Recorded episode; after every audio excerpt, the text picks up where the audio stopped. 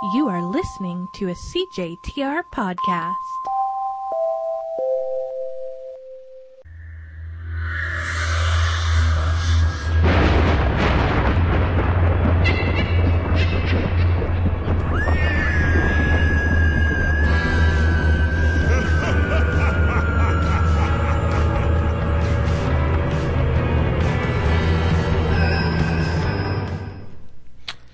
Listeners. Welcome to the Spooktober SmackDown Spooktacular Final Showdown on Spoiler Alert. All October long, we have been pitting the most fiendish movie villains against one another using the Spoiler Alert vector of verifiable villainy. And after four weeks of slashing, scoring, and math, we have emerged with fi- the final four villains, and tonight one will be declared Spoiler Alert's 2019 Most Spooktastic. To select our champion, we have randomly assigned a finalist to each one, each one of us in the booth. And today we are joined by James Brotheridge, Hello. who will be arguing for Freddy Krueger from mm-hmm. the Nightmare from the Nightmare on Elm Street. The night, the night before Nightmare- I Christmas. almost said it. I almost said it. I've almost done that so I many represent times. Jack Skellington. This is Halloween. Jack Skellington won. Okay. Sean yes, We'll be arguing for Michael Myers I will. From the Halloween series. Mm-hmm. Sonia will be arguing for Samira from The Ring. Samara, but yeah. Whatever. Oh, doing her first job as representative. There we go. And I, Jeremy, will be arguing for Jason from the Friday the 13th films. Hey everyone, that's my note. That's what I Hi. just break all intensity. What's up? Okay. Everyone will get around four minutes. I'm not going to be too intense. Sonia's making a, I don't know if that's enough time face. Uh, You get Doctor Point every moment. You That's don't He said five, and it's about six, probably. I said five. I, I said four on the radio, but I was going to give us five in real time in the booth. so you're just exposing behind the curtain here, son. Every moment we're discussing this comes out of Sonia's time. It's true. I think that's fair. or should we say tomorrow's time? Um, everyone will get four minutes or five, depending, uh, to give their best pitch for why their respective villain uh, is the best. And then after the break, we will start arguing specific points between one another, and it's really going to break down just like a 1990s uh, Wall Street stockroom. It's going to be great. Uh, Ding, ding, ding. the scariest place of all. At the end of the episode, we will all rank our opposing villains. So I will not rank the one I'm arguing for, but the other three, and uh, they will all be given points, and then we will total those points, and the one with the most points will be declared the most spooktastic. Now, in the likely event of a tie, because this has happened Because before. this always happens to us. I have developed a metric to solve it that I will not explain on the radio for ease, but it should be cool. Oh, okay. All right? I'm A metric. scared. he has a very spooky coin to flip. Yeah. of. Our speaking order will be James, Sean, Sonia, Jeremy.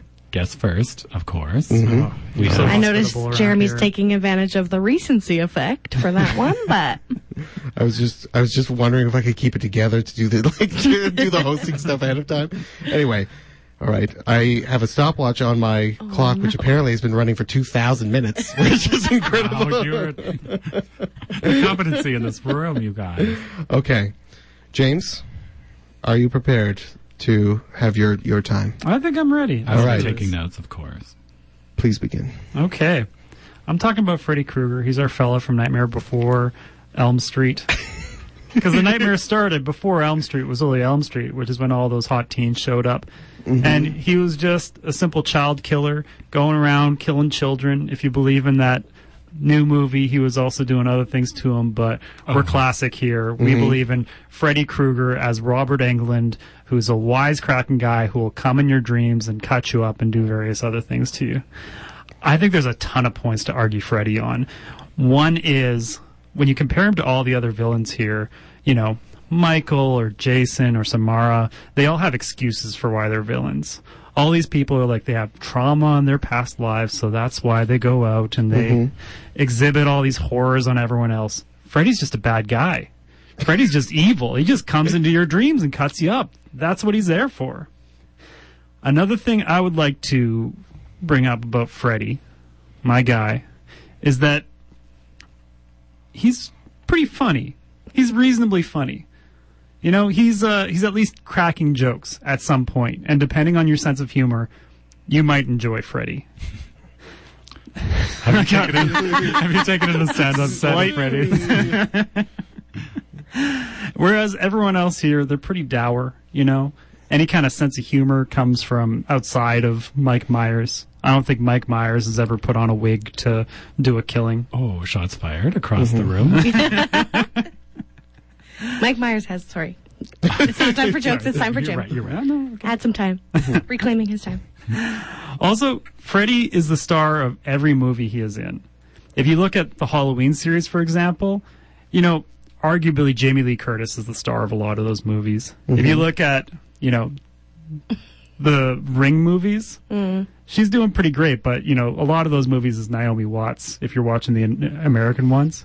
Mm-hmm. And then if you're looking at our fella Jason, you know, when he co-starred with Freddy, the obvious star there was Freddy because he was the one chatting it up. Otherwise, uh, you know, who's the other star of Freddy versus Jason? Versus. I think, think Kelly Rowland is in that. So she, you know, it's like probably like Freddy, Kelly Rowland, and then Jason in terms of star power in that movie. You know, I think that Kelly's fair. always second. Yeah. and- at best. lastly, I don't know, like there's just the Freddy movies and the moments he brings about have a visual impact. You think about some of those moments in that first movie where he's reaching through the wall or he's coming up through the uh, bathtub or any of that kind of stuff. You know, they're they're powerful and they kind of stay with you. So much so that Bob's Burgers recently kind of parodied uh, Nightmare on Elm Street for like a full episode. And I had made a very nice, I think a very nice pulled pork meal on like a bed of like sweet potato hash with some grilled yellow peppers on top of that. And we were watching Bob's Burgers, and my partner was so disgusted with the Nightmare on Elm Street ma- uh, imagery, she couldn't continue with the meal. and I put all that to Freddy In Bob's Burgers? in Bob's Burgers. Oh. Okay, well that's a little troubling, but Yeah, It's yeah, compelling. Filtered through. It's the power of Freddy. So yeah, I, I think Freddy's our guy. I love Freddy. He's stylish. To reiterate a point from the other week, there's a Freddy car. Did you watch the first one? uh, I have. Yes. Yeah. Do, yeah. do you remember the Freddy car? yeah, yeah. The Oh, Freddy yeah. car, you could turn into a car. How many other villains? I don't want to get. I don't even want to see the Samara car. Jason Carr would just be like a So truck. hairy. Yeah, Too scary. that's- it's- Mike Myers, Myers' car would be like an Oldsmobile or something. I have to agree. Yeah. Yeah, no, no. That's true.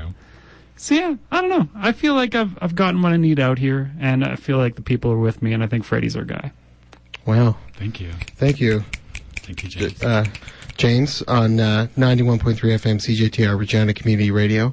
We're uh, we're getting to the bottom of who is the most spooktac- spooktastic today on Spoiler Alert, and that was just uh, James's thoughts on Freddy Krueger. Arousing Freddy. Wow, it's very well thought out.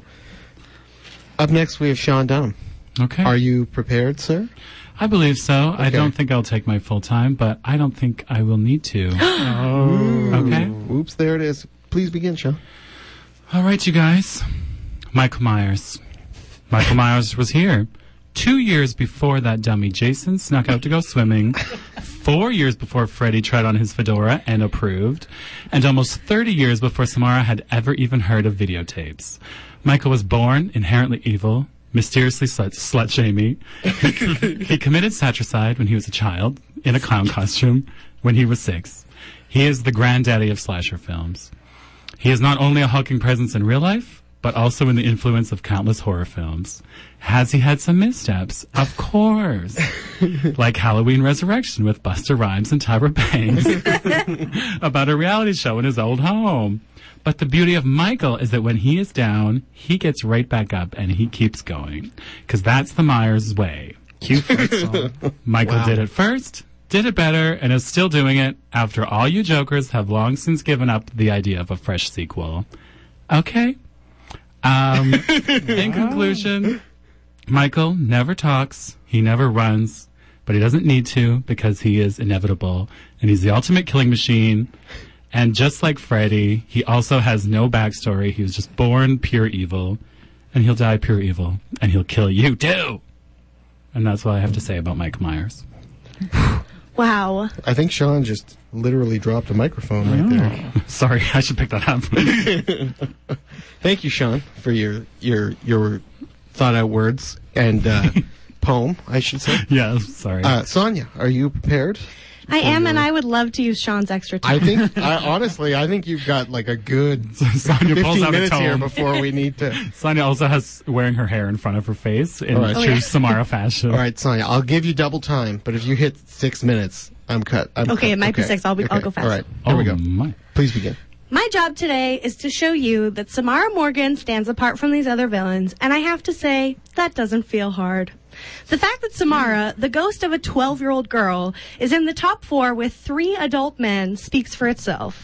Not only is this level of accomplishment impressive for someone of her young age, it's also part of what makes her the best. Because here's the thing children are inherently creepy. Picture this. It's a blustery October evening and you're walking down a dark city sidewalk. There's no one else around and you hear a child laughing. You're not tickled. You're not endeared. You're gonna be terrified. Squeaky swings, old baby dolls, a jack in the box, clowns. Even the things kids like are scary. And what's creepier than one kid? One kid possessed by the ghost of another. I dare my esteemed opponents and anyone else out there to watch even one scene from The Ring 2 where Aidan has his creepy blank Samara stare going on and tell me that you didn't experience a chill going down your spine. Not only is Samara the promising young upstart surrounded by washed up wannabes, she does what none of the others can. More than once, Samara has led some soft-hearted victim to unravel her tragic and violent backstory and become convinced that her tortured soul needs freeing, only to find out just how wrong they are. Like so many fragile straight white men out there, she'll try and convince you that she's the victim and then take advantage of your sympathy to become even more powerful. Basically, Samara is a spin doctor. She's the undeniable PR queen of this bunch. Now, let's talk murder. I can only describe the Jason Michael Freddy style of kill this way. Stab, stab, yawn. Take away these villains' pointy objects, and what are you left with? A fedora, a jumpsuit, a hockey mask, and a trio of ineffectual, harmless, middle-aged men. Samara doesn't even have to be in the room to kill you. FDR once said that the only thing we have to fear is fear itself. Think he had a certain soggy little ghost girl in mind when he said that? I'll let the listeners decide. the twisted, horrible faces of Samara's victims say it all.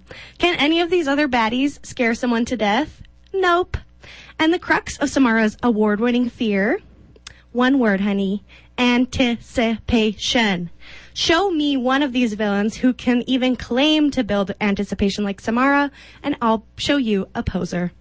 Imagine if you got a phone call warning you every time something unpleasant was coming up in your life. ring, ring. You have seven days until that visit with your in laws. Do, do, do, do, do, do, do, do. Don't forget, only one week until that exam you're unprepared for. You know what's worse than being scared? Being scared in advance. Just reading from senior living now. And then staying scared because a creepy AF little girl is about to crawl out of your TV and take your life without lay- laying a finger on you. Not only does Samara prime you for being spooked into an early grave, but she can't be stopped.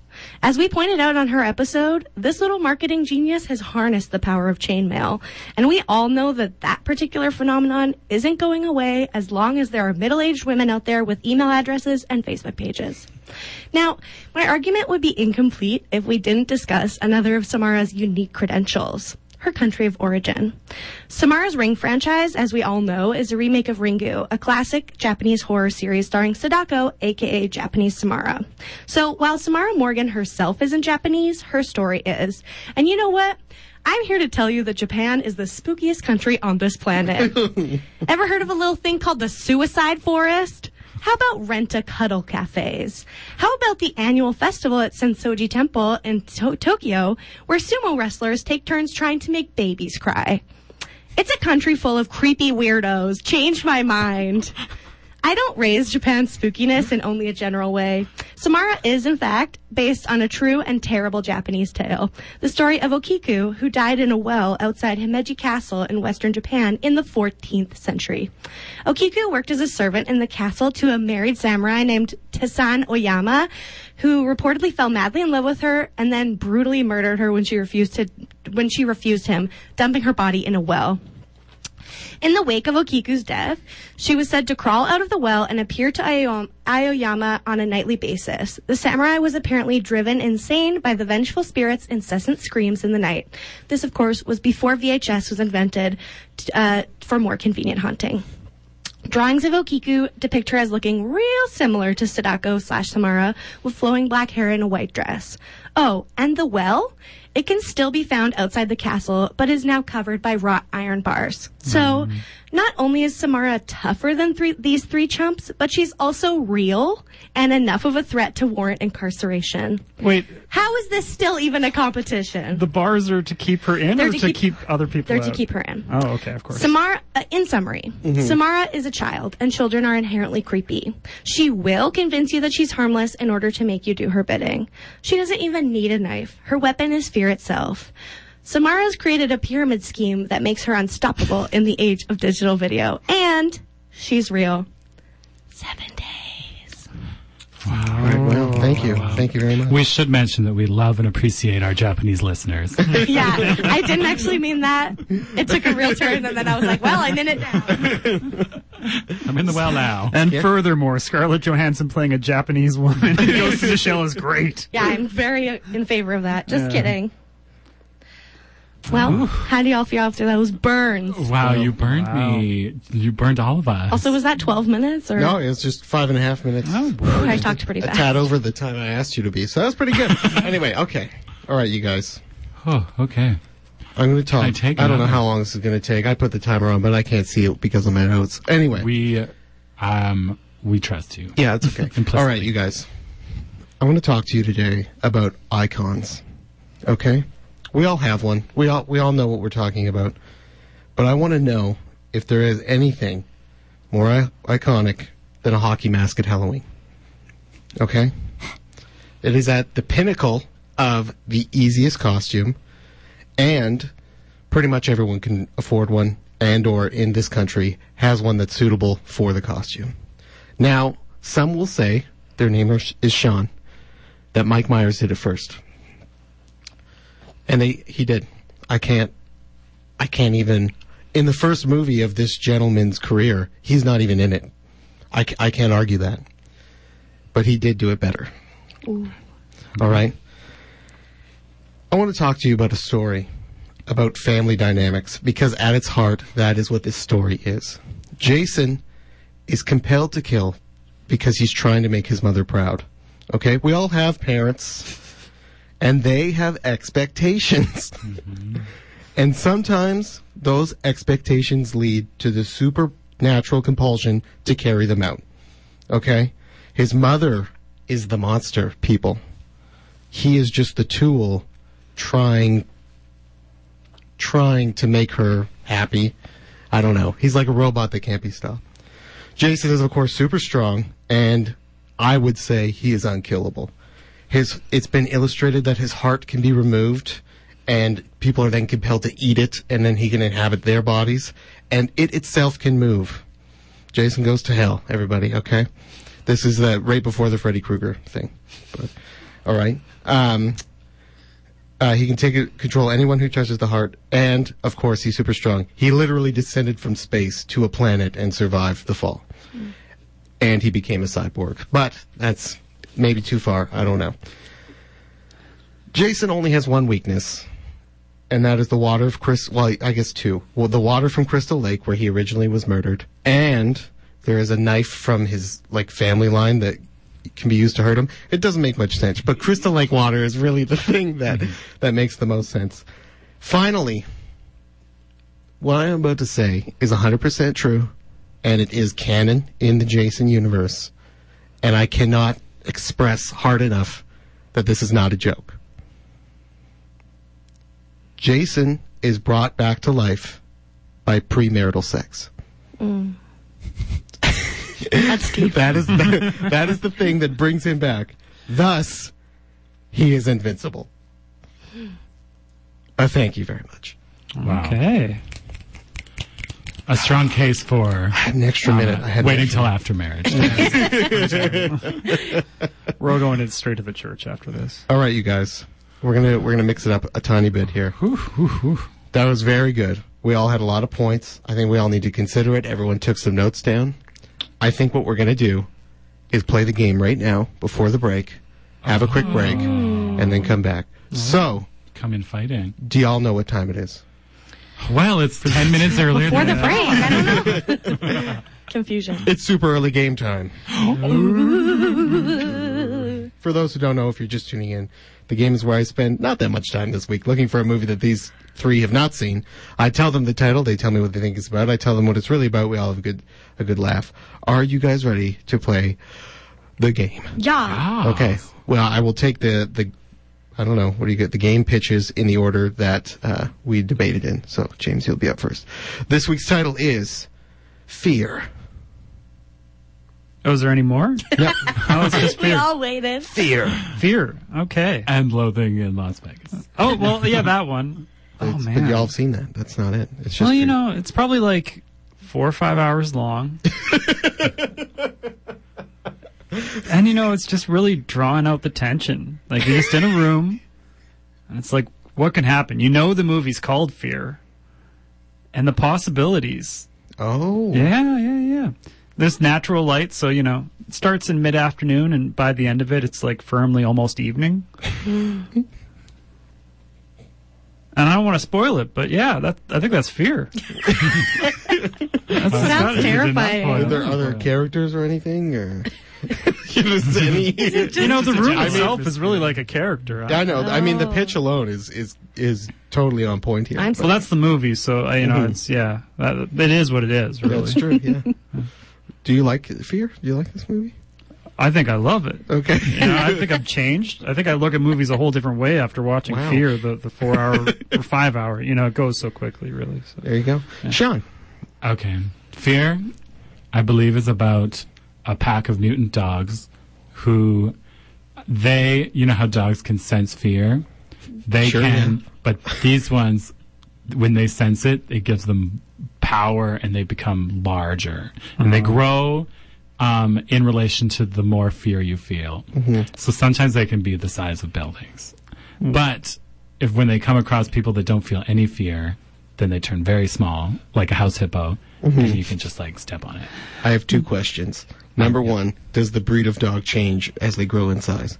No, uh, it no. All the dogs are, you know, varying varying dogs. Okay. Oh, So a- sometimes they're really cute, but they're also horrifying. it's nice that it's a mixed group. Yeah. Is this a prelude to Clifford the Big Red Dog? Clifford is in the universe. what you don't know is that that little girl is very scared all the time. This dog could literally gives bite him me his power. Wow. Okay, Wow. Sean. He's afraid that sh- he'll launch. She's afraid he'll launch her somewhere. Fear. Okay. Sonia. Okay, so FEAR is an acronym.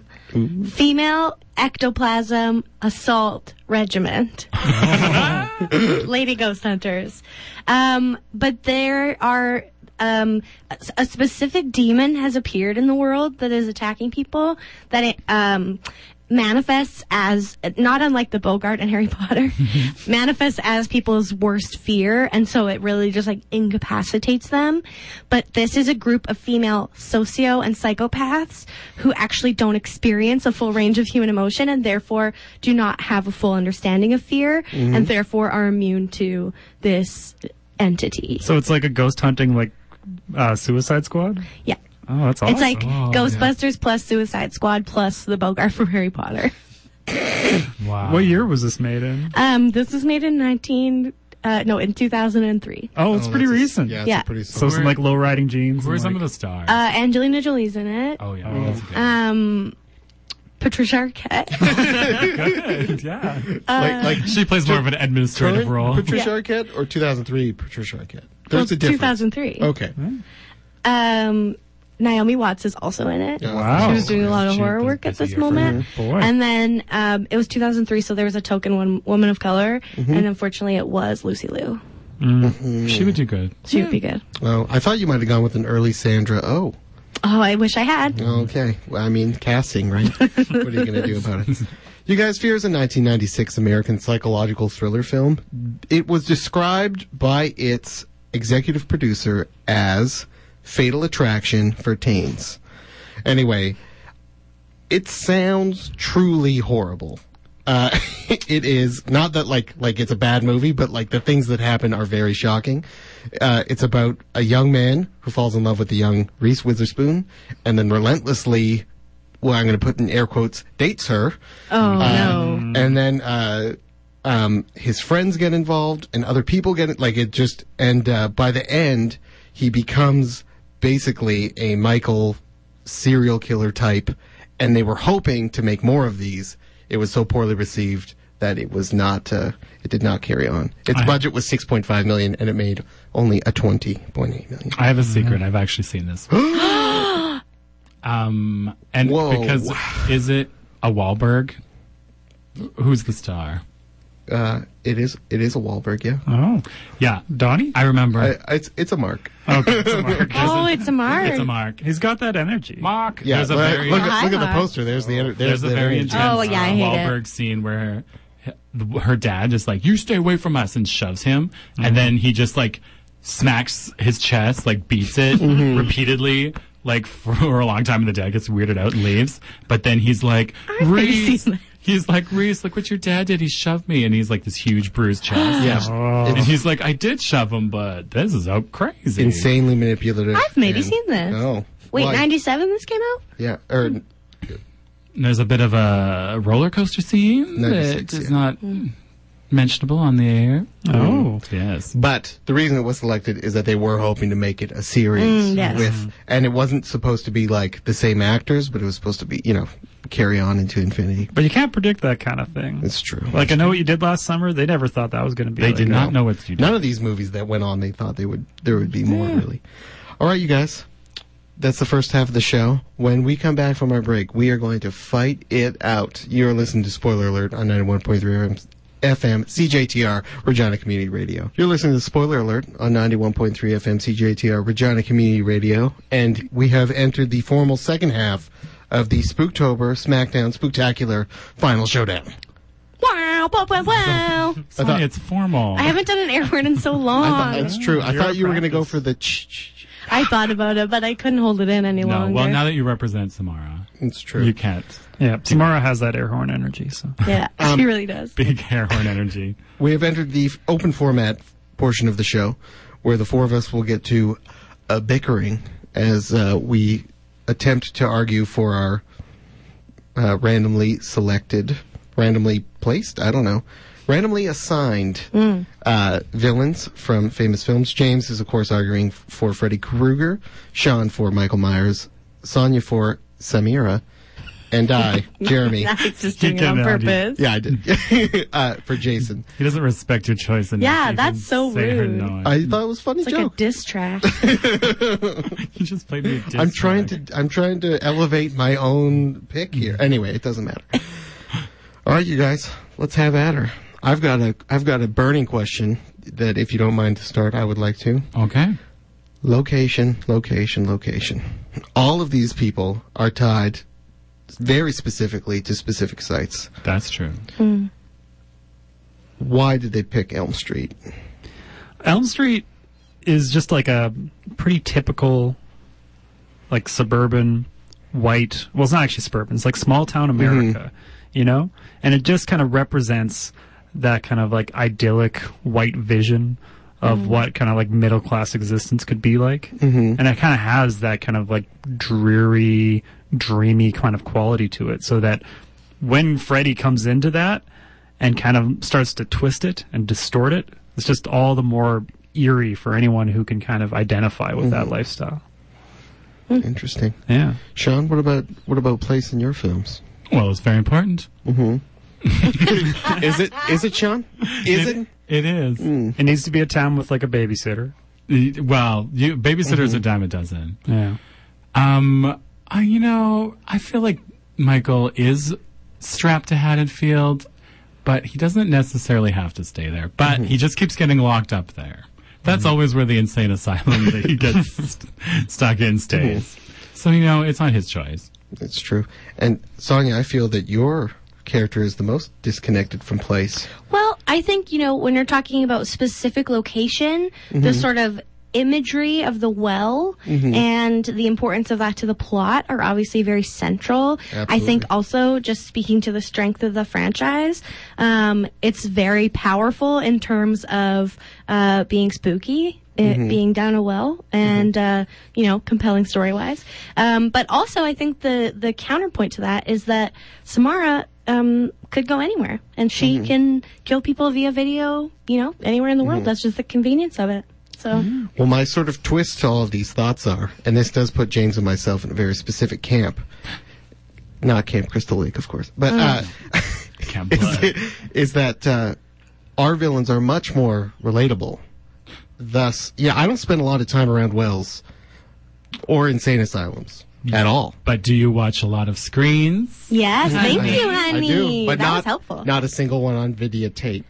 Well now So- yeah. what about in 2002 If she was a YouTube spirit, This she's is probably on true. tiktok now This A is- lot of, this uh, is true, but but this is all this is you know this is hearsay as far as I'm concerned. no in the last one she went digital I know A but, lot uh, of Sonya's argument rests on the movie Rings, it really does which I think. Am I the only one who's watched that? uh, yeah but i have read the wikipedia info Anyway, that's that's that's. But we can in move on. what the way that rings, I feel like takes away from your character Mm-hmm. is that in I find a, a part that I l- appreciate about Freddy and Michael is their inherent evilness, their lack of backstory, Mm-hmm. this no dedication to slogging through all of this, like explaining everything. Samara gets a lot of that. I, in in all honesty, I'm sorry to interrupt.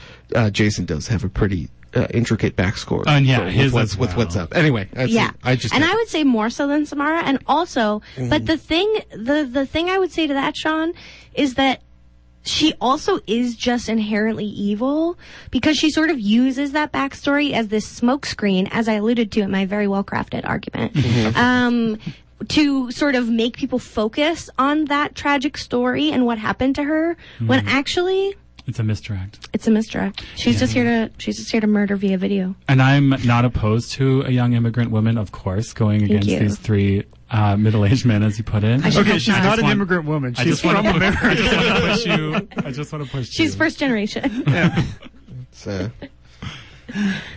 She's more international. I have something if Yeah, if we're done on that. absolutely. Um, I would say all three of you have villains that are basically indestructible. So Mm-hmm. what sets them apart in terms of resilience? What makes any of them more resilient than the others if they're all uh, immortal, basically? Well, except Jason, who Mm-hmm. frankly falls a little short in that category. how so? Camp Crystal Lake I mean, that's being it, his Chris- kryptonite. it, it can't kill him. it can only stop him. Hmm. Yeah, they you put him in the lake and then he's subdued. That's all. That's the. He can always come back. Hmm. Yeah, and uh, I mean, at the end of his story, narratively speaking, he becomes a cyborg with nanotechnology, and the limits of that I can't even begin to comprehend. However, I am firmly in the belief that if one molecule of Jason is still kicking, that will just inhabit the next, and he can. And it is said that if he inhabits the body of a, another Voorhees in the line, he will be invincible for the rest of time. However, you, You say your- it like a scripture. uh, the book tells us. That's the Crystal goal. Lake. Yes. you did say yourself Mm-hmm. um, that family may be important to Jason. It might be his only driving force. But you also said that he's only a tool. And these are your words, Jerry. He's only a tool. He is- he is a from- tool, yeah. For Pamela Voorhees. Compelling. Does So- Jason have a personality? Uh, not anymore. He may have, Oh. but uh, Just that went out with the disobedience. next I gen think so. Yeah, technology. I think so. Yeah. Oh, okay. Uh, just so everyone's aware, I don't know if you're aware of the lore, but at the end of the first film, he is alive and a young boy, and then grows, and he does not become undead until a later point in time. And another little tidbit I've got in the back of my pocket here. It's this is not canon. This is not official. However, in one of the films, the Necronomicon from the Evil Dead is there because all of the people who work on it consider Jason just another one of the Deadites. So Interesting. again, he can just keep coming back. This is radically changing Sonia's rankings. Here. She's scribbling. I haven't ranked anyone yet. No, and you shouldn't until the last chip has been played. And I would add, I would like to hear more on this resilience question. Yeah, from, from you two. Senators. I felt like I was moderating a debate for a second. Well, what's resilience, you know? Like, Freddy gets defeated at the end of every movie. It kind of has to happen that way. But he goes and he does what he sets out to do. He just wants to kill as many people as he can. He wants to torment as many people as he can. And, you know, that's what he does in all these movies. Mm-hmm. So, you know, resilience, he's, he's out for a good time and he's having his kind of good time. That was more compelling than it should have been. I feel like Freddy should just sort of get to it at some points. He's Yeah. a terrorizer, right? He's not, you know, a lot of these, like even, uh, how do you say? Samara. Samara is more about messing with people because body counts are not high. Well, I mean, Right, like, for- my rebuttal to that would be a. Some I have the far fewest number of films out of these three, True. and b.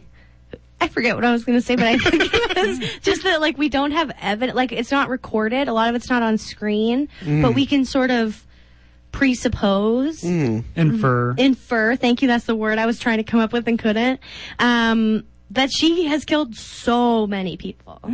And also, we don't necessarily know that body count is Freddy or mm-hmm. Samara's final goal. You know, mm-hmm. I don't think like Freddy's out there just racking up numbers. Mm-hmm. I think Freddy's coming in with creativity. Mm. He's looking, he's playing a jazz set, he's improving, he's yes anding. He sees a young deaf man who has like a hearing aid and he's like, I got some material here. I'm going to drop a pin and I'm going to drop so many pins and they're going to be so loud that it blows up his head. Mm. You know, that's the kind of creativity. That's the kind of free spirit he's bringing.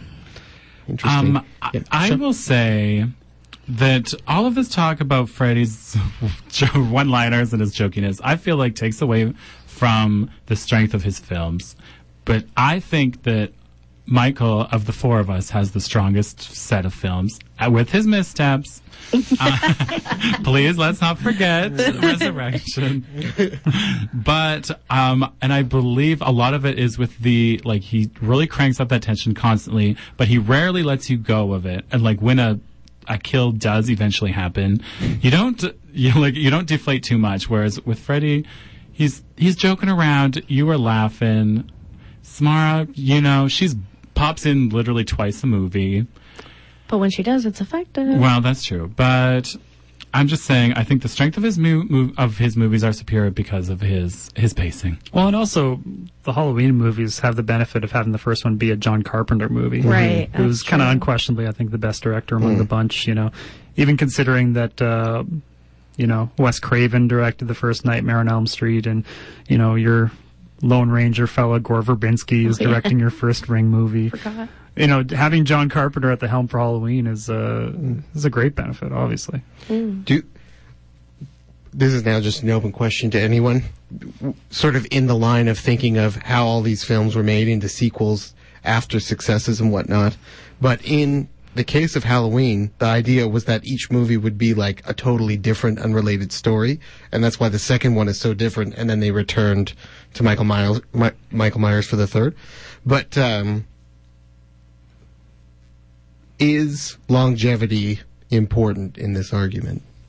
Because, like, let's brass tacks here. Jason X is a terrible movie, and not only is it a terrible movie, it's a terribly made movie. Like everything looks really bad. It looks really cheaply done. They're not. They're clearly not in a spaceship. Like it is just a high school, maybe. like I don't know, but it still has a lot of twelve installments. I think. Hmm. Anyway, what do you? You know, is it better to have two better made movies than twelve with a bigger range? That's a good question. And I think especially when you look at kind of go back to Michael Myers, you know, he has mm-hmm. one stellar entry and then, you know, some kind of lesser entries or maybe some interesting entries after that, I think. Mm-hmm. And I, some of that speaks to what is the strength of the character, what are the strengths of the character and what possibilities does that kind of leave for the future? And kind of turning back to Freddy Krueger, I think that there's still the possibility for like a rejuvenation of that character. Somebody who is literally in your head, who is literally making you question your surroundings and who can turn your torment and your dread against yourself. Hmm. There's hmm. possibilities. Yeah, I think one thing that's interesting in the context of the Halloween series, which we talked a little bit about in that first episode, is when the series spans as many years as it has, it it like has some interesting reflections of culture and the way that stories are told a little bit differently. And I'm thinking specifically in terms of the way that Jamie Lee Curtis's character has sort of changed mm-hmm. over the years and how, you know, the newer films are like explorations of trauma and she sort of reclaims some agency and is, you know, sort of like twisting some of that stuff. So like in terms of longevity, I think that stuff is interesting mm-hmm. just to see how think politically and like even just in terms of representation things can change but then sometimes i mean like when we watch like leprechaun sometimes longevity does not give an opportunity You for didn't growth like how Leprechaun changed with the times? yeah yeah I think it is important that 40 years later we do want to hear from Laurie Strode Mm. again. S- Yeah, Strode. Um, and maybe that is because um, Michael Myers is a real star that lets other people shine instead of sort of hogging the spotlight as a few other of these entries. I would glad say that same for we're- Samara. Yeah. I'm glad that we're awarding Best Supporting Horror Villain here tonight. Whoa, okay. ooh that was spicy and i liked it Oh man. Okay. All right, you guys. We have four minutes left for open discussion. Does anyone else have any points they'd like to prod, pull, and or twist? Real It's a quick, horror movie show. roundtable. does everyone have a favorite kill from their particular villain? I can go first if everyone Yeah, else please- can kind of please figure do. something out Yeah. here. So mine is like the iconic, um, the iconic Freddie. Mer- uh, I was about to fr- say Freddie Mercury kill, Ooh, but that's a Wow. scary he didn't do crossover. anything as far, as far as I know. Uh, Freddy Krueger kill, which is where the boyfriend goes into the bedroom and all he sees is his girlfriend flying around the ceiling, like suspended by nothing at all and just bleeding because she's being killed in her dream. Mm. And there's that kind of uncanny element where you know that something awful is happening, but you can't tell what, and you can't even tell like the presence of Freddy in there. Mm. You know, that's kind of like one of the big moments in that series, I think. Interesting. Do you got one for Samara? I don't. I can't think of one. She, ha- I mean, a lot of them are off screen. Um, I guess I would say that like there's probably almost nothing as horrifying as watching a horse jump off a boat and into the engine of the said boat. So I do feel like the crawling out of the TV. yeah, like is- just the imagery. Yeah. And that's because it, you know, that sticks with you in that. f- Like, Like- they they saved yeah. all of that for that moment. Yeah. Also, even just the first kill from that from the first ring, like with um, Amber Tamblyn. Amber Tamblyn, I really enjoyed and was freaked out by. that. Yeah. Yeah, I think basically anytime you actually watch that happen, it's pretty eff- impactful. Oh, so all of them. All of them, I guess, is what I'm saying. everyone. Um, I would say one that I thought was very telling of Michael was when he is killing the second babysitter. Um, but before he gets to her, he gets her boyfriend, where he sticks him to the wall like a butterfly, and then he steps back and kind of cocks his head and like quizzically looks at him very studiously, and it's very. It really showed me that Mike Myers is like he just is not of this earth. He's very inhuman and he's just curious and just does what he wants to do. And it was very a weird look to him. Mark, my words. There's something wrong with that. There's something man. wrong with that boy. Um, this is not. I'm not going to use the word favorite. However, in all of the watching, this was the most unsettling thing I saw. In Jason Goes to Hell, uh, he is in another actor who's I can't remember his name, but uh, he ties down a body he likes more, and he starts like getting ready to kill it. So he like the man, so he like pulls his clothes off. It's very unsettling. However, I don't know if you guys have seen this scene. He Sounds starts hot. shaving him. And uh, like he thinks he's gonna die because he's got a razor blade, but it is, it's probably the creepiest thing I have seen in a very long time. Well- and then he then proceeds to possess, possess him, but like they like drag out this shaving scene for like three minutes, and the confusion on the actor's face, and like he's like, "What are you doing?" Like he's out loud like asking, "What is happening?" Because it goes beyond like, "Oh, you're not just gonna kill me, so what are you gonna do?" Anyway, he just wanted to shave him before he became him. That's all it was. But Wow. yeah, We've had a call from the dark from friend of the show Annalise, who also mm. was talking about friday and really wanted to know if we had seen Freddy 2 or like Nightmare on Elm Street 2 and it's very overt homoerotic scenes. And I have not seen, but I wish I would.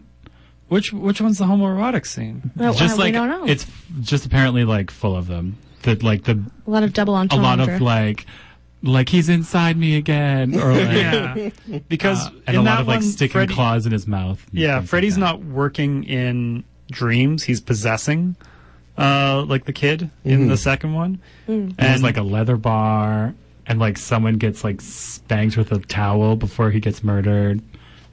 Maybe, maybe I don't have the right one. maybe watching like eight of them in a row has just ruined me. It's just It's certainly possible. yeah. Anyway, we'll Alright. look into it. All right, It's guys, time. time. for final comments? it's time.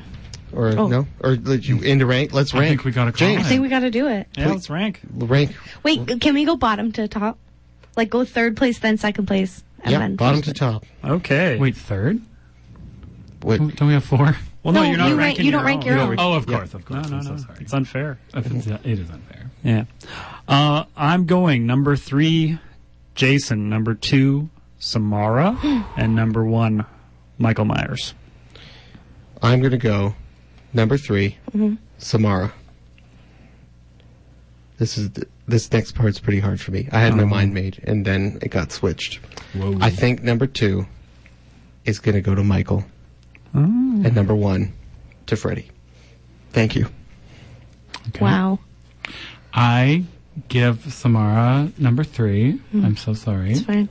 to the marketing genius. Uh, Jason gets number two, um, and Freddie takes number one. Okay, have The visual some. impact can't be argued with. I have to do some fast math. Well, can you do your yeah, own? What are yours, son? Oh, sorry. yeah, you're, I re- you're already relevant written to mine this, down. man. Uh, I said Jason in third place, Mm-hmm.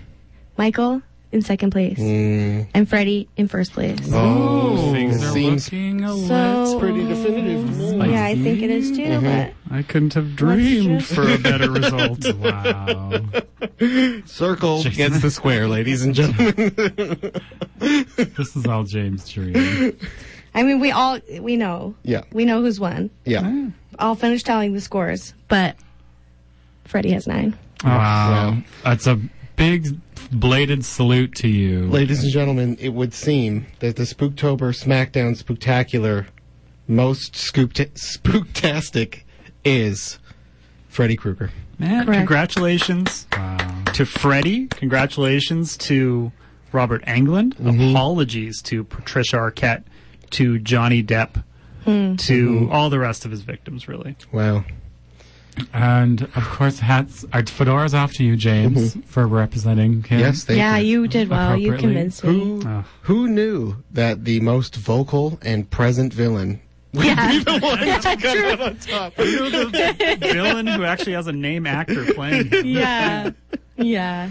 All right, you so guys. yeah, Sonia? so so just to just to give us a sense, Freddie came in first, Michael came in second, and Jason and Samara actually tied, which Oh I wow, think is that's cute. how fitting. Okay, cute. there we go.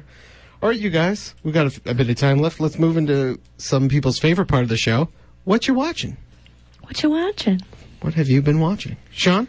I can go. This is nothing that I've been watching, um, but I've been reading Doctor Sleep, which is the 2013 sequel to The Shining, Oh yes. um, which uh, is going to be a newly released film. Or it's probably released right now, uh, starring Ewan McGregor as Danny Torrance, which is uh, so it takes place like yeah 20 ish years after the events of The Shining, um, and it's I I don't know why I wanted to read it. I, I as you guys know, I read a ton of Stephen King when I was, when I was a kid, and I forgot all of the Stephen Kingisms that can just bring you right back in so hard. Um, but also his old standbys of how like every single character was molested by their dad. Yeah. uh, and just um, and also this one is chock full of AA references because I think well he Stephen King quit drinking and like it's all over this book. Um, but yeah, anyway, I forgot how the feeling of being able to just like fly into this really crazy weird world, and I'm enjoying it. Are you looking forward to the movie? I don't know. I, I'm also quite conflicted. Me too. Um, just because I really like The Shining. It's not my favorite Kubrick by any stretch, but I, it really feels like a cash grab at this point. However, the talent that they have put behind it maybe that's not the case. The main character is a child, isn't it? In the Well, there's a child character who also has The Shining. It yeah, seems like right. Is it not Oh, the, yeah. But, anyway, but Sean, who is the main? Like the main character is Danny Torrance. Oh, okay. yeah. Maybe I got the he- But there's person another girl, There's isn't a, there? and he finds another child that has the shining Mm-hmm. Yeah. and acts as her Mm. mentor. Then Rebecca Ferguson wearing a hat is the villain. Oh yeah, as, Right. is the hat as in the novel? Rose the Hat. Yeah, that's her name. That's wild. That's uh, what? Yeah. What else? I have I have two. Um, so this past weekend I was in Saskatoon with boyfriend of the show, Walker Owlman. I'm gonna call him that for the rest of his life. Um, and um, on Friday night we were very lucky to um, go to the Roxy Theater and see um, a really wild film, silent film from the 1920s, um, like sort of semi-documentary um, called Häxan, which is a Swedish-Danish uh, film about witches, and uh, it was scored live by Nice. sh- f- uh, favorite of the show, the Garys, Saskatoon's the Garys, uh, who obviously play our theme song, and it was so neat. It was such a weird, interesting movie, um, and a very weird experience. But there were so many people there, which was really nice to see, um, and it was great. And then the very next day, we went back to the Roxy and we watched Ad Astra, and it was so good. oh, cool. Wow. I loved it. I love yeah. Ad Astra. Yeah, Jimmy, I told you I was going last week and asked what you thought, and you said you loved it, and that made me excited because I trust your judgment. Um, yeah, some really amazing performances. Um, I've seen some reviews that like just belabor how slow it was, but I think like it, and it was, I guess, slow. I'm saying that with air quotes. But for a film to be slow and to not feel that way, which is how I've perceived it, I think is such a, a triumph. Yeah. And I just was so in, like the whole time. Hmm. I was just in. Well, and Brad Pitt's performance really keeps you in the Oh, whole time. man, He's it's doing intense. some very quiet but continuously engaging work throughout that entire Yeah. movie. Hmm. It's great. Yeah. Yeah. Yep. James, anything you want to talk about? Yeah. Besides that, Astro. So uh, this past week, I watched Maiden, which is a new documentary out this year. It is about uh, the all-female sailing crew who were the first all-female sailing crew to enter the Whitbread round the world race. So you know, it's from uh, you know, it's talking to these ladies who back in the '80s. Uh, I didn't mean to rhyme there. I apologize. loved it. Yeah, uh, who who did this race? You know, and it's kind of your typical talking head format, and uh, the interviews are, are great, and you know, it's it's a pretty enjoyable movie like that. It really was making me think about this 2013 documentary called Maiden Trip, which I could see why. No, I thing, could just yeah. see why it made Yeah, you think of yeah. that. it's another documentary about this time one lady on a boat. Oh. What's better than a bunch of ladies on a boat doing something for the Lots first of, time? One. One. This one lady was 14 years old. She was the youngest person at the time to completely sail around the world by herself. Oh yeah, I remember that. Yeah, and so um, this young lady named Laura Dekker, she uh, collaborated with uh, the director to make this movie where you're on the boat the entire time, and scenes from that still just kind of pop up in my head. So I was watching Maiden, but I was thinking about Maiden Trip pretty much the entire time. Hmm. Cool. Yeah. Well, that's interesting. All right. Well, that's about all the time we have this week. I'd like to give a shout out to the Garys for the use of our theme song, Manituna, my co-hosts Sonia, Sean, and James, everyone here at CJTR, and to our listeners. Spoiler Alert is broadcast live Wednesdays at 6 p.m. and rebroadcast Thursdays at noon, and is available as a podcast on CJTR's website. We're on Twitter at Spoiler Alert YQR and Instagram Spoiler Alert CJTR. Happy Halloween! My Electric's coming up next. Bye.